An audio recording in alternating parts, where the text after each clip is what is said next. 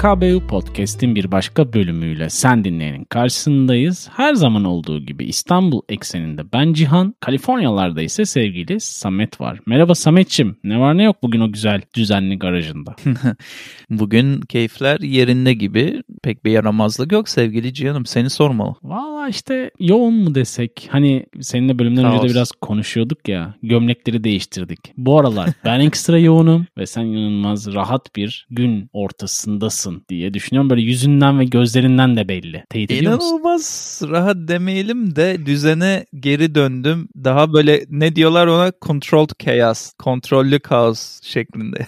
Fabrika ayarlarına geri döndüm. Yani evet ben ceketi, deli ceketini çıkardım ve sana takdim ettim. Sen de layığıyla onu taşıyorsun bugünlerde. Kafanı kaşıyacak vaktinin olmadığı günlerdeyiz sevgili Cihan. Bunu dinleyen sevgili dinleyenlerden bazıları da empati kurabiliyorsa onlara da kolay gelsin bu koşuşturmada. Kes, kesinlikle. Ama hayat içerisinde tabii ki her zaman senin deyiminle ups and downs yani aşağı yukarı değişiklikler grafikte oluyor. Biz yani ama benimki şu an yukarı tarafta seyrediyor ama belli olmaz Sametciğim. Şimdi bu bir de günlük koşuşturmanın içinde sevgili canım ve dinleyen bazen de fazla kaybolup aslında bazen günlük böyle kafamıza taktığımız şeyleri ne kadar geçici veya önemsiz olduğunu da e, geriye dönüp anlayabiliyoruz. Bu vesileyle de bunun herhalde en kuvvetli hissedildiği yerlerden biri tahmin ediyorum. Uzaydan dönüp dünyaya baktığındadır diye düşünüyorum. Çünkü her gün kafaya taktığın her küçük problemin aslında ne kadar bit kadar bir değeri olmadığının kanısına vardığımız anlar diye düşünüyorum eğer böyle bir şansımız olsaydı. Yani kesinlikle öyle aslında hani sadece uzaydan dünyaya bakmakla da değil böyle bulunduğun konumdan daha farklı bir coğrafyaya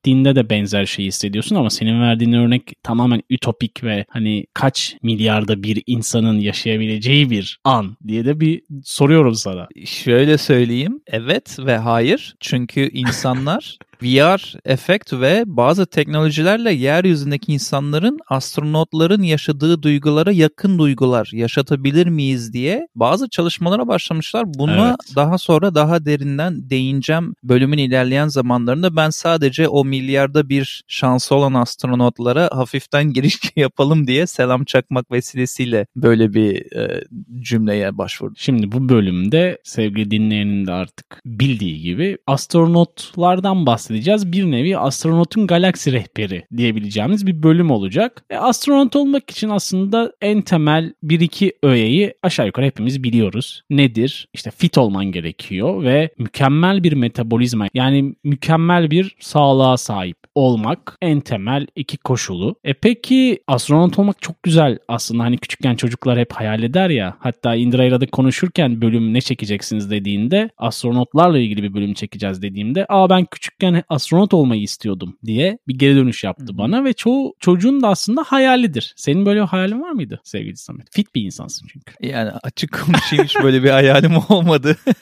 Ama böyle bölüme hazırlanırken bazı astronotların röportajlarını falan dinlerken çoğunun senin dediğine e, uyan bazı anıları vardı paylaştıkları. 6 yaşımdan beri astronot olmak istiyordum. 10 yaşımdan beri astronot olmak istiyordum gibi söylemleri duydum ve izledim astronotlarda. Hı-hı. Dolayısıyla haklısın haklısın bazı insanlar çocukluk hayallerinin peşinden vazgeçmeden inatla koşuyorlar ve bunu gerçekleştirdiklerini görmek de çok güzeldi bu astronotların. Dediğin gibi çünkü çok nadir e, insanların erişebileceği bir ünvan veya meslek diyelim veya tecrübe. Dolayısıyla benim öyle bir hayalim yoktu ama şimdi tabii soruya hani misafir biliyorsun aldığı kabı yemekle geri getirmiş sana da sormadan geçmek olmaz. Aynen sende var mıymış bakalım öyle bir hayal diye soralım. Yani şöyle diyeyim sevgili dinleyeni şu an ikimizin de çocuk hayali olmayan bir ünvan üstünden bir bölüm yapıyoruz. Okey. Ama aslında biz herhalde biraz ya bunun meşakkatli tarafından bahsedeceğiz sevgili dinleyene. Çünkü hani evet. hep böyle ne bileyim aya çıkılması işte uzaya bir şekilde fırlatılması falan astronotların Şaşalı. Uzay mekiğinin içinde tabii ki sevgili dinleyen. Baya böyle Hollywood hikayesi ama bunun bir de Şaşalı taraflarını hep yani bir de değil birçok götürdüğü şey var. İlk olan benim gördüğüm fırlatmadan 10 saniye sonra bayılma ve görüş kaybı olabiliyormuş astronotta. Bu da beyindeki kan basıncının farklılaşmasından dolayı oluyormuş. Bu hani şey dakika bir gol bir tanımına uyan bir tespit. şey anı mı bu? Ya ben neye imza attım? Neyi kabul ettim anı olabilir Ya mi? bu- Bu bayılma tam bu bayılma hangisi biliyor musun? Bak şu an gözümün önüne geldi. Hani uzay mekiği fırlatıldığı zaman böyle selfie kamerası gibi kamerayla astronotlar Aha. hani tit- böyle zıplamaya başlar ya. G-Force.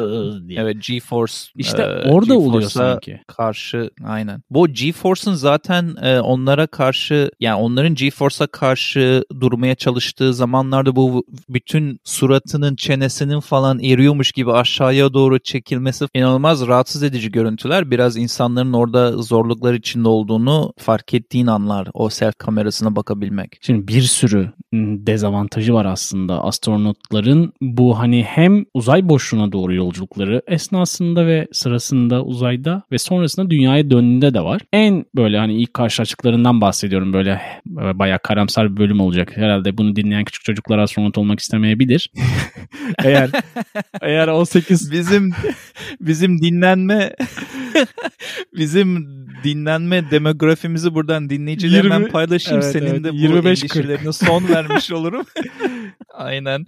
Yani 20-25'ten 40-45'lere uzanan bir demografik bir yaş ve şeyi olduğu için kitlesi zannetmiyorum ki o 6 ve 10 yaşlarındaki çocuklarınız şu an hevesini kıracaksın sevgili Cihan'ım. herkesin Ayrıca bu yaşlarda bizi dinleyenlerin de astronot olma şanslarını çoktan kaçırmış olduklarına da büyük ihtimal veriyorum. Bu metaforu da bir şekilde cevaplamış olduk.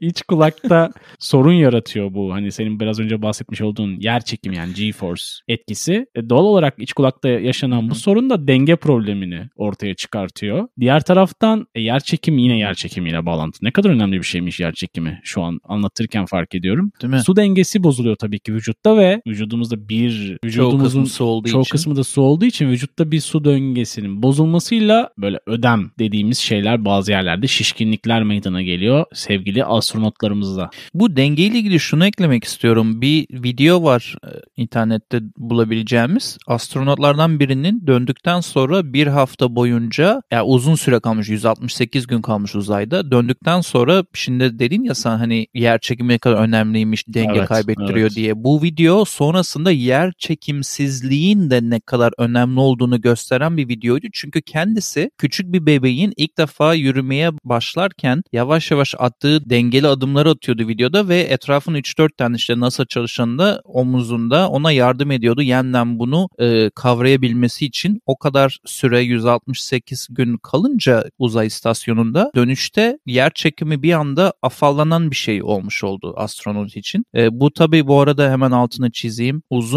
e, yolculuklarla Mars'a gidilip orada kalınıp veya gidip de dönülüp yer çekiminin olmadığı yerde veya farklı olduğu yerde nasıl astronotlar buna cevap veririn aslında bir yansıması olan bir deneymiş. O yüzden aklıma geldi bu yer çekiminden bahsetmişken sen. Diğer bir nokta da benim dikkatimi çeken şimdi şeyden bahsettik. Ucundan değindik hani bir sürü sağlık taramasından geçiliyor. Hani sağlıklı bireyler bunlar ve temelde baktığında hani bir astronotun diğer astronota bir ne bileyim hastalık bulaştırma ya da ondan hastalık kapma gibi bir durumu yok. Aslında steril bir ortam var. Hı hı. Fakat 2019'da NASA'nın yaptığı bir araştırmada şu ortaya çıkmış. Daha önce vücutta etkisi olmayan bazı hastalıkların uzayda aktif hale geldiği şeklinde bir tespitleri var. Mesela işin garibi hani uçuk böyle su çiçeği şeklinde hastalıklar pasifken uzayda aktif hale gelip problem yaratmış ve bunu tespit etmiş arkadaşlar. Arkadaşlar da NASA.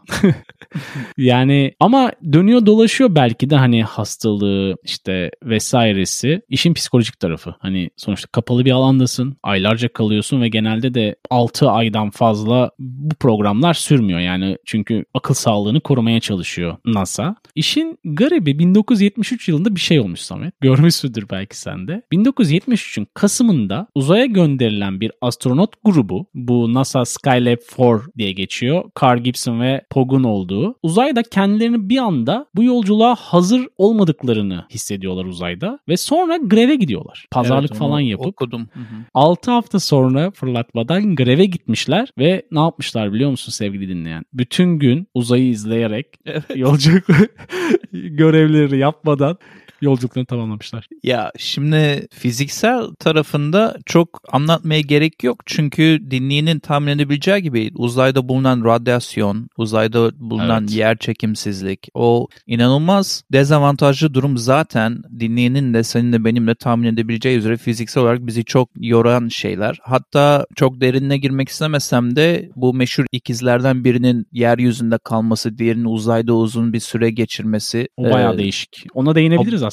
Ucundan Ona böyle senden merak notların varsa belki. biraz değinelim istiyorsan. Çünkü ben bunu çok uzun zaman önce okumuştum. Dolayısıyla şu an önümde taze notları yok ama onların yeryüzündeki kardeşiyle uzaydaki kardeşinin mikroskop altında hücrelerine baktıklarında değişkenlikler olduğunu, DNA'larında çok hafif bir değişkenlikler olduğunu hatırlıyorum okuduğum zamanlardan ki o zaman da Evet. bayağı şaşırmıştım buna. İstiyorsan notların varsa ona değinelim. Çünkü ben aşırı psikolojik tarafa yoğunlaştım. Senin o Hı hı. bölümü anlattıktan sonra ben diğer bölümle ilgili psikolojik tarafla ilgili başka şeylerden anlatmak isterim. O zaman hızlıca özetleyelim. Scott Kelly uzayda bir yıl kalıyor. Senin de belirttiğin gibi bir ikizi var o dünyada. Geriye döndüğünde de tamamen bambaşka bir insan olarak geriye dönüyor. Nasıl bambaşka bir insan? DNA'sında değişiklikler oluyor. Genlerin yani genler bir deformasyona uğruyor ama normalde dünyaya döndüğü zaman bu eski haline dönmesi bekleniyor. Fakat %7'si genlerin eski haline dönmüyor. Bu çok Bunu da ya. Evet ikiziyle karşılaştırarak tabii ki tespit ediyorlar. Sonuç olarak Scott Kelly bir yıl uzayda kaldıktan sonra dünyaya döndükten sonra artık bir ikizi olmadan hayatına devam ediyor. Çünkü genel olarak artık aynı değiller. Evet aynı değiller. Ve kesinlikle de geri dönülmeyen bir deformasyondan bahsediyoruz sevgili dinleyen. Diskalifiye olmuş ikizlik kulübünden. Atmışlar onu o yani. O çok Artık- enteresan değil mi? Hani İnanılmaz. nasıl başlıyor, nasıl başladı, nasıl bitti hikaye?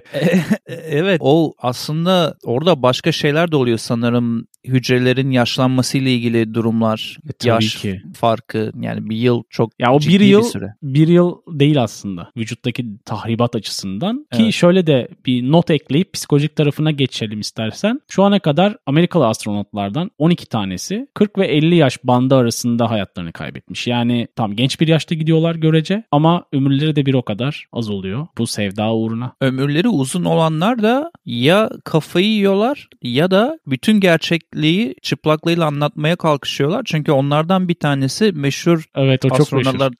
evet kendisini YouTube'daki komplo teorilerinde boğulmak isteyenler kolayca bulabilir. Çünkü o da 90'lı yaşlarına yaklaştığında uzayda gördüğü tanınamayan cisimlerden ondan bundan bahsetmeye başlıyor. Tabii o yaşlara kadar hiç bahsetmediği için bu da morukladı.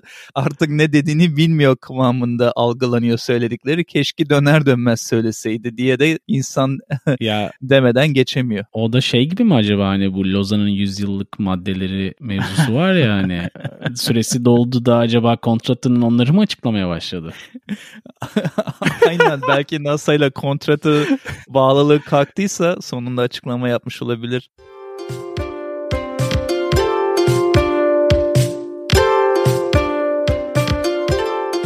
Sevgili Cihan'ım uzakta da olsak bayağıdır podcast sayesinde yakın hissediyoruz. Yıllardır yapıyoruz bunu. Bunun bir sebebi de aslında Zencaster'ın bize sunduğu imkanlar diye düşünüyorum öyle değil mi? Doğru diyorsunuz Sametçim. Sadece iyi bağlantı değil, yüksek ses kalitesi ve video ile de dinleyene güzel bir tecrübe yaşatmamızı sağlıyor. Üstelik herhangi bir programa ihtiyaç duymadan kolayca siteleri üzerinden edit yapabiliyoruz ve hatta podcast'i yayınlama imkanı da sahibiz. Baya bir avantaj aslında. Sen de zencaster.com slash pricing adresine girip HKBU kodunu kullanarak ilk 3 ay %30 indirim ile Zencaster profesyonel hesabını açabilirsin. Eğer sen de bizim gibi kolay bir şekilde podcast kaydetmek istiyorsan şimdi kendi hikayeni paylaşmanın tam zamanı.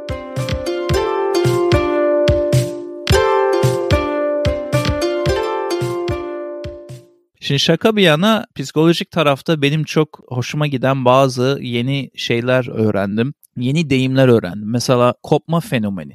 Kopma fenomeni gerçekten çok ilginç. Çünkü uzaya bir insan gittiğinde karanlıkta, derinlikte bir kapsülün içinde aidiyet hissiyatının olmadığı bir yerde zaman geçirdiği zaman e, gezegende her şeyi geride bıraktığı için gittikçe uzaklaşma hissinden dolayı kopma fenomeni dedikleri tarifi e, zor bir duygusal boşluk içine giriyormuş bazı astronotlar. Bu senin bahsettiğin 70'lerdeki insanlara benzer birçok aslında astronot bunlar zamanında onlar oradayken açıklanmasa sonrasında açıklanıyor. Psikolojik olarak ne kadar testten geçerseler geçsinler sonunda yukarıda duygularından arınamadıkları için bir şekilde bu psikolojik e, boşluklara maruz kalıyorlar. Birincisi o. ikincisi sensory deprivation diye geçiyor İngilizce'de. Bu da hani tek bir kelimeyle Türkçe'de anlatamasam da e, gece gündüz mevsim, e, zaman algısı bunların hiçbiri olmadığı için bütün algılarının insanların bozulması gibi bir çeviri yapılabilir. Hatta bu insanlar mesela biz bir gece bir gündüz görüyoruz. Onlar bir tur attıklarını uzay istasyonunda birçok güneş batımını ve güneş doğuşunu çok kısa bir sürede görüyorlar. Yani tamamen allak bullak oluyor bütün algıların deyim yerindeyse. 16 mıydı 19 muydu sanırım öyle bir rakam var. Kaç tane güneş doğuşunu gördüğün e, yukarıdayken. Dolayısıyla bu diğer psikolojik olarak ilgimi çekti bunu araştırmak. Ama benim için en ilginç tarafı herkesin bildiği Star Trek'te Kaptan Kirk vardı. Biliyorsun sen de ben de biliyoruz. Evet,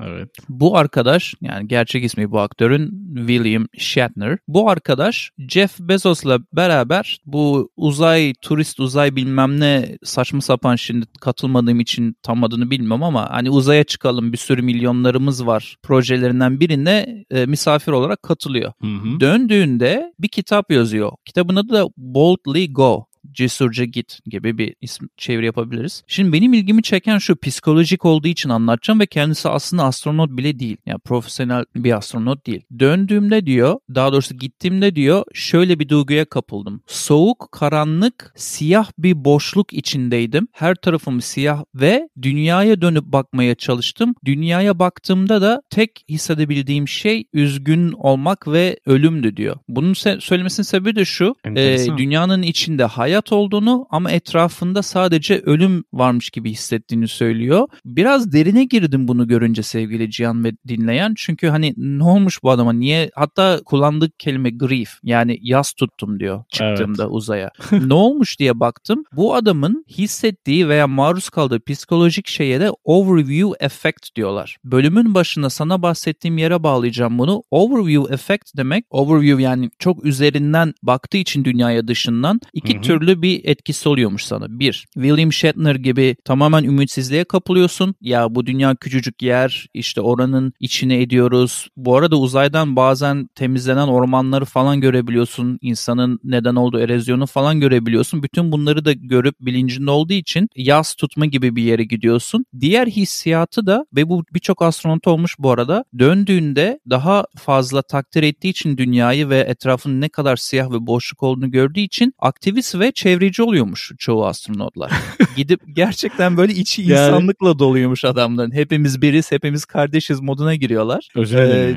Evet ama bölümün başına şöyle bağlayacağım. Overview Effect'in bu pozitif tarafını insanlara aşılamak için yeryüzündeki insanlara, savaş çıkaran, çevreyi kirleten insanlara aşılamak için şu anda şirketler var. Bu şirketler de VR teknolojisiyle hatta sadece VR değil Ortamı da yaratıyorlar sanırım. Şimdi bu baya bir saçma gelecek kulağa ama Stranger Things'te kız bir küvetin içine girerdi ya e, başka yerlere bağlanmak için telepatik Evet. yolla. Abi bunları gerçek hayatta gerçekten e, bir küvetin içine tuzla dolu bir küvetin içine su geçirmez özel VR'larla insanları şu anda koyuyorlar ve onlara çünkü o boşluk hissiyatını vermeye çalışıyor o küvetin içinde vücudun He. insanların. Ve VR'da da olabildiğince gerçek uzaydan dünyaya bakış olaylarını vermeye çalışıyorlar. Anlatmak istediğim şu sevgili canım. Uzayın Ucuz yollu.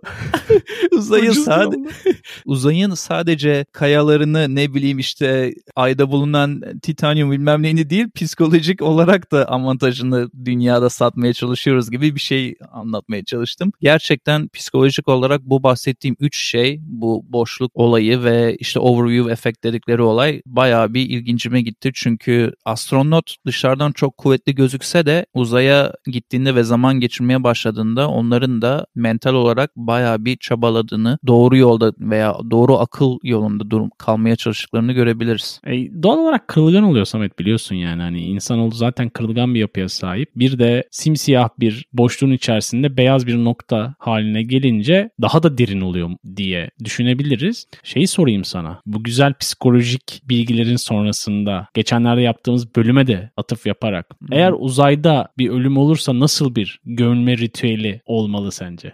yani gömme zaten olamaz diye düşünüyorum. Herhalde süzülme ritüeli olabilir sonsuz boşluğa doğru. Orada gerçekten bir paradoks var çünkü hani uzay yolu seyahatleri böyle haldır huldur konuşuluyor böyle gümbür gümbür geliyor gibi durumlar da var biliyorsun araştırmalar ve ama ne olur diyorsun marketingler vefat ederseler uzayda. Evet her şeyi çözdük bir tek bu kaldı belki de. O, o kısmını ben hiç kafa yormadım açıkçası bu bölümün öncesinde ama Big Picture Effect diye bir şey de duydum bakarken psikolojik taraflarına. Çünkü büyük resmi gördüm diye bir muhabbet dönüyor ya Türkiye'de.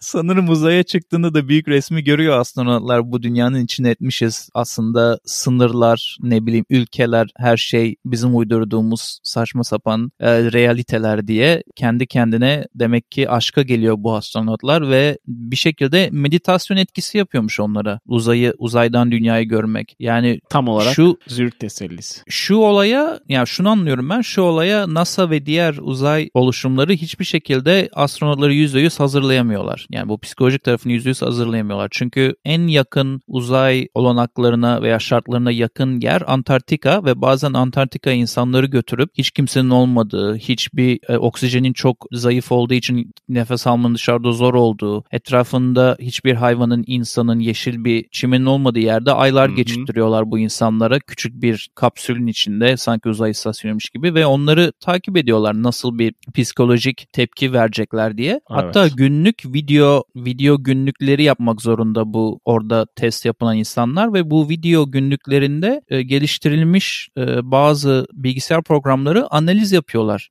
Seslerinin tonundan, vücutlarından, yüzlerinin şeklinden ne kadar psikolojik olarak yıprandıklarını. Ya düşün şunu şundan anlatıyorum. Ne kadar detaylı bir plan programlama yaparsalar Kesinlikle. yapsınlar. bu elemanlar oraya çıktığı zaman abi psikolojik olarak neyle karşılaşacağını grevle mi karşılaşacaksın? Kafayı yiyenle mi karşılaşacaksın? Hatırlıyor musun? Birkaç sene önce sanırım iki sene önceydi bir uzay e, uluslararası uzay stasyonunda bir Rus astronotun bak yine Ruslar işin içine geliyor. Bir ya, Rus astronotun bir Rus astronotun bilerek içeriden dışarıya doğru bir e, aletle delik açmaya çalıştığını rapor etmişti diğer astronotlar. Onu hatırlıyor evet, musun? Evet, yani evet. bu tamamen abi psikolojik bir şey. Bir tane daha örnek vereyim ve burada lafımı bitireceğim. Bir başka astronot diğer arkadaşlarıyla uzaya çıktığında şöyle şeyler demeye başlamış. Ya şimdi gerçekten bu kapının kolunu açtığımız anda uzay boşluğuna mı çekileceğiz gibi şeyler söylüyormuş ve diğer astronotlar şey demişler hani e, o uyumadan uyumuyorduk. Uyuduğu zaman da üç kere kontrol ediyorduk her şeyin kayıtlı olduğunu.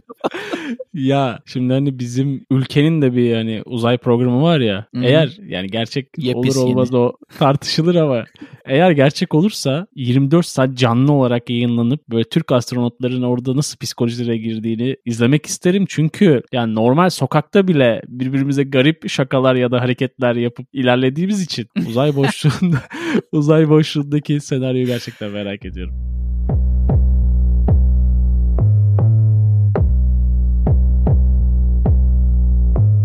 ne öneriyoruz kısmıyla bir kez daha sen dinleyenin karşısındayız. Her zaman olduğu gibi bu bölümle ilgili ya da alakasız bazı önerilerimiz olacak ve sevgili Samet hali hazırda karşımda. Ya canım ve dinleyen çok özür dileyerek hemen bölüm öncesinde bir ışınlanma yapacağım. Çünkü notlarımın arasında bir şey buldum. 1980'lerde Çinli bir astronot psikolojik sıkıntılar yaşadığı için e, NASA'ya ve diğer istasyonlara şöyle bir tehditte bulunmuş. Geri dönmüyorum bak. Geri dönmem uzaydan yakarım, kalırım burada. Yakarım bu gezegeni. Aynen.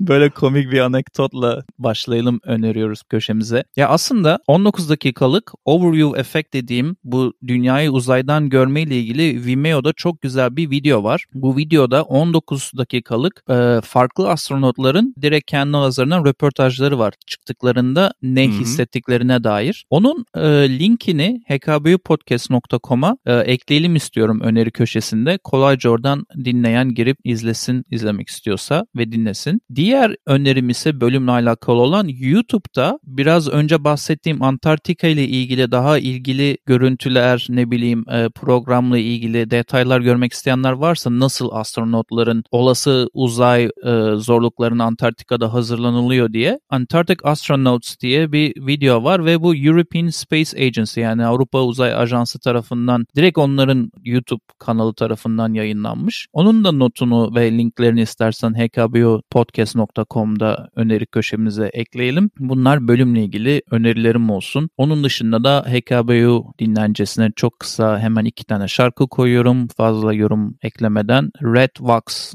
e, isimli rock grubundan Reno isimli şarkıyı ve Stuck in the Sound isimli rock grubundan da Let's Go isimli şarkıyı listemize ekleyip sevgili Cihan'ımda bugün neler varmış bu yoğunluk ve kaos dolu hayatın içinde bakalım ne gibi önerilere vakit bulmuş diye bir soralım. Vakit bulamadığımı çok iyi anlayacaksın şimdi. Sevgili dinleyenler de çok iyi anlar. Geçenlerde Kerem'in paylaşmış olduğu ya bu listeye çok güzel yakışır dediği şarkıyı ekleyeyim onu sen de biliyorsun. Hatta Patreon'a git demiştin sen de ona diye hatırlıyorum. Ve gitmedi. Leprous grubundan Nighttime Disquiz. Bu Kerem arkadaşımızdan gelsin Hı hı. bir nevi. Diğeri ise Dark Seed'den I Turn To You. Geçen dinlerken seninle paylaşmıştım. Çok nedense en iyi şarkısı olması da eğlenceli geldi bana. Bunları HKV dinlencesine ekleyeceğiz sevgili dinleyen. Bu arada çok eskilere, eski bir bölüme dönmek isterse sevgili dinleyen Kerem ismini Zikretmişken. aynen. Ee, Çok eskiye Berlin'le- dönmesi lazım. Evet bayağı eski değil mi? Berlin'le ilgili bir bölüm yapmıştık ve sevgili Kerem de bize katılıp oradaki deneyimlerini paylaşmıştı. Yani o Kerem bu Kerem. Bizimle yolculuğa devam ettiğin için teşekkür ediyoruz sevgili dinleyen. Belirttiğimiz gibi HKBU dinlencesi Spotify, Deezer ve YouTube'da. Ayrıca Patreon'dan da bize bağış, kahve, sticker, destek, Destek. şeklinde ulaşabiliyorsunuz. E, ayrıca hkbupodcast.com web sitesi üzerinden bize ulaşabildiğiniz gibi nerelerden de ulaşabiliyorlar sevgili Samet? Valla işte bazıları kızsa da TikTok hariç diğer sosyal medyalardan ulaşabilirler yani. Benim açmak gibi bir planım yok. Senin de yok. Bir gün üçüncü bir hostumuz olursa TikTok seven o açabilir diye düşünüyorum. Yeni jenerasyondan bir belki adminle olabilir. Aynen. Önceki, sonraki, beriki geriki farklı bölümlerde tekrar bizimle olman dileğiyle görüşmek üzere. Hoşçakal. Hoşçakalın.